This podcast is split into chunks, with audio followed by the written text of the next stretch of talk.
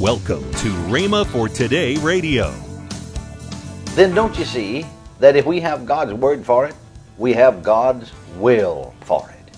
That's the reason that I encourage you to find scriptures that cover the case about which you are praying. Find scriptures that promise you whatever it is you are praying about. Sometimes people ask me to pray with them about a certain need. And very often I ask them, What scripture are you standing on, brother? Many of them say to me, Well, not any in particular. And I always say, Well, that's what you will get then, nothing in particular. You're listening to Rhema for Today with Ken and Lynette Hagin. Today we continue the series, The Will of God in Prayer by Kenneth E. Hagin. Stay tuned as we listen to this powerful, timeless teaching. Also, later in today's program, I'll give you the details on this month's special offer. Right now, here's Kenneth E. Hagin's message. 1 John chapter 5 verse 14 and 15. And this is the confidence that we have in him, that if we ask anything according to his will, he heareth us. And if we know that he hear us, whatsoever we ask, we know that we have the petitions that we desired of him. Now we have called your attention to another translation which reads, This is the boldness that we have toward him confidence and boldness mean about the same thing. If we're confident, we're bold, aren't we? And if we don't have confidence, then there's a lack of boldness and there is an insecurity about us. Many times, as we read such scriptures as these, we don't completely comprehend the meaning. I believe it was in the book Divine Healing Diamonds that the author said that oft times folks have found a few jewels and gems on top of the ground without much digging. But if you really want to get down where the valuable veins are, you have to dig for them. Now, this is also true in the Word. If we just go along on the surface, we may pick up a little diamond occasionally, but if we'll dig down a little deeper, we'll find many times a vein of gold or some large gems and jewels. Reading this I'm talking about what John said here in the first epistle, John, chapter 5, verse 14 and 15. Reading this in only a casual manner, we really have come many times to the wrong conclusions entirely of what John said here. Many have thought that he said, if it's his will, he'll hear me, and if it isn't, he won't. That isn't the meaning. He said, this is the boldness that we have in him, that if we ask anything according to his will, he heareth us. We have added our own thinking to that and have said, well, now we pray, and if it's His will, He hears us, and if it's not His will, He won't. But that's still not correct. We're still missing it for the simple reason that if we have God's Word on it, and we have God's Word for it, we don't have to say if it is His will, because we know His Word is His will. Then don't you see that if we have God's word for it, we have God's will for it. That's the reason that I encourage you to find scriptures that cover the case about which you are praying. Find scriptures that promise you whatever it is you are praying about. Sometimes people ask me to pray with them about a certain need. And very often I ask them, What scripture are you standing on, brother? Many of them say to me, Well, not any in particular. And I always say, Well, that's what you will get then, nothing in particular.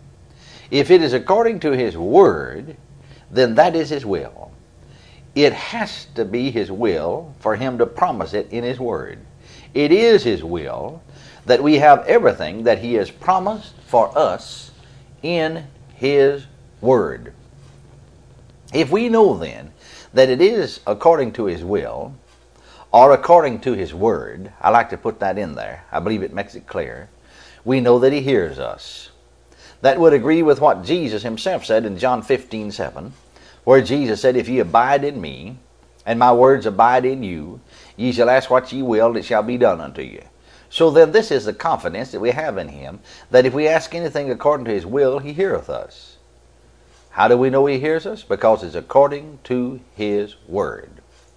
And if we know that he hears us whatsoever we ask, we know that we have the petitions that we desired of him. We know it before they ever materialize, before it ever comes to pass, because we know it is according to his will, according to his word. We know he hears us, he said so. Then you can see with what confidence and what assurance we can come to him. The believer, the Christian, who is walking in fellowship with the word, will never ask for anything outside of, of God the Father's will. If he knows the Word, he knows what's promised him. He knows the will of God. We don't have to worry about that. Uh, if he's not walking in the light of the Word and in fellowship with the Word, it's not going to work for him anyhow. His prayer life isn't going to be effective anyway because he plainly stated, Jesus plainly stated, if ye abide in me and my words abide in you, ye shall ask what ye will, and it shall be done unto you. We know, as we have stated before, and I'll reiterate it again, that saving the lost is his will. We know that because we know the word. It was to that end that Jesus died. God so loved the world, the Bible said, that whosoever believeth in him should not perish. And the Lord is not willing that any should perish, but that all should come unto repentance. So then, we don't have to pray now, Lord, if it's your will, save this one or save that one. We know it's his will. Now then, I just simply use that as an illustration to show you that there are other things that the Bible says that we know it's his will too. Just like I said, saving the lost is his will, so we don't have to say, if it be your will, save the lost. Anything else that the Bible covers is just as true and for us to say, if it's your will, then we destroy our prayer. And we're not coming with boldness and with confidence. We pointed out the fact also that we know that healing the sick is His will. We get the idea sometimes that it is God's will to heal some and that it's not His will to heal others. But the Bible said that Christ bore our infirmities and carried our diseases. You remember Matthew 8:17 said, Himself took our infirmities and bare our sicknesses. Now, don't misunderstand me. I know that we're going to die sometime and that folks are going to live their time out. God did not promise us that we're going to live down here on this earth forever, you know. He has told us, however, that physical death will eventually be put aside and that it is the last enemy that will be put underfoot. But if we are ill, we certainly have the right to believe God for healing because the Word of God says, in 1 Peter 2.24, who his own self by our sins in his own body on the tree, that we being dead to sins should live unto righteousness, by whose stripes ye were healed. So healing has to be the will of God. We don't have to put an if in our prayer. If it's your will, heal me, or if it's your will, heal this one or that one. We know his will because his word is his will. Now I'll grant you this, that there are those who are not in his will. There are some who, who before you could get them healed, would have to be gotten back into the will of God. But you still don't have to pray if it's your will, heal them, because it is his will, and it is his will that they be in the will of God. And then again, we know that praying for finances to meet obligations is his will. Because you remember Philippians 4:19 says, "My God shall supply all your need." Or the margin says, "Every need of yours, according to his riches in glory by Christ Jesus." All your need and every need means just what it says, all and every. Now practically everything is covered in these points. It is the will of God, you see that our needs be met. You remember what Jesus said? When he was here on the, on the earth, he made this statement that if ye then, being evil, know how to give good gifts unto your children, how much more, I like that expression, how much more will your heavenly Father give good things to them that ask him? Now, if you, being evil or natural or just human, if you know how to give good gifts to your children, and the only gifts that you could give to them would be natural, and that's what he's talking about, how much more will your heavenly Father give good things unto them that ask him? And you know, again, the Bible said, If you be willing and obedient, ye shall eat the good of the land. And so God is concerned about every need of ours physical, material, as well as spiritual. And let's believe that. And we have the right to come and know that it is His will that our needs be met.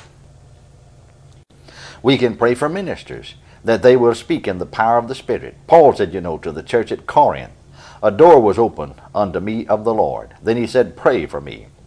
He was asking them to pray that he would be able to speak in the power of the Spirit. Then we can pray for the lost in heathen lands. We know that is His will. All of that is in His will. If you will just study the Word, instead of saying according to the will of God, you will say according to the Word of God. Then you will have it in the right focus. I've found in my own experience that I can find in His Word a promise for every aspect of life. We can know then just how to pray, and we can have the assurance before we pray what His will is. Many times, the reason prayer isn't working for people is that they're trying to get God to help them or to get God to do something for them apart from the Word. Actually, they're praying in darkness. We pointed out that the psalmist of old said, The entrance of thy words giveth light. And then again, the psalmist said, Thy word is a lamp unto my feet and a light unto my path. It's a lamp unto my feet. We are to walk in the light of the Word. No one can build a successful prayer life if he doesn't know the Word. A successful prayer life is built and based upon the written Word of God. You're listening to Rhema for Today with Ken and Lynette Hagin. This month's special offer is the Overcoming Prayer Package, which includes the Art of Prayer book by Kenneth E. Hagin and the three CD series from Ken Hagin Prayer, the Power Plant of the Church. Both tremendous resources are just $29.95. That's a savings of $6 off the retail price. Call 1 888 Faith 99. Don't delay. Call 1 888 Faith 99. That's 1 888 Faith 99. Or if you prefer, write Kenneth Hagin Ministries. Our address is P.O. Box 50126, Tulsa, Oklahoma 74150. Don't forget, for faster service, order online at rhema.org. That's R H E M A dot O R G.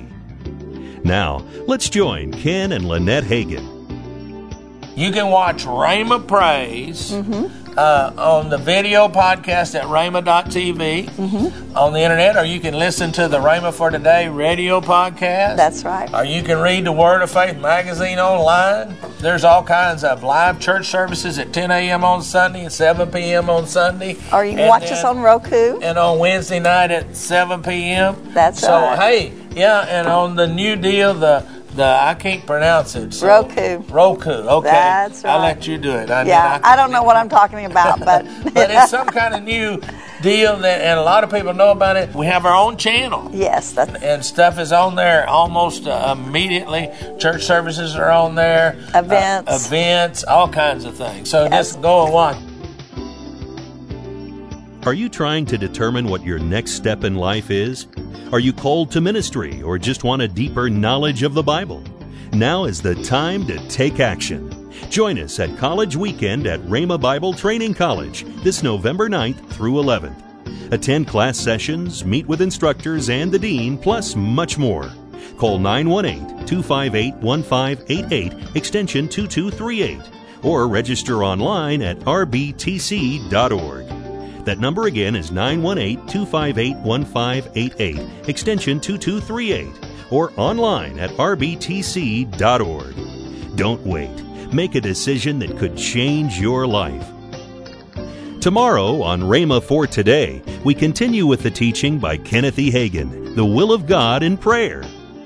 Thanks for listening to Rhema for Today with Ken and Lynette Hagin.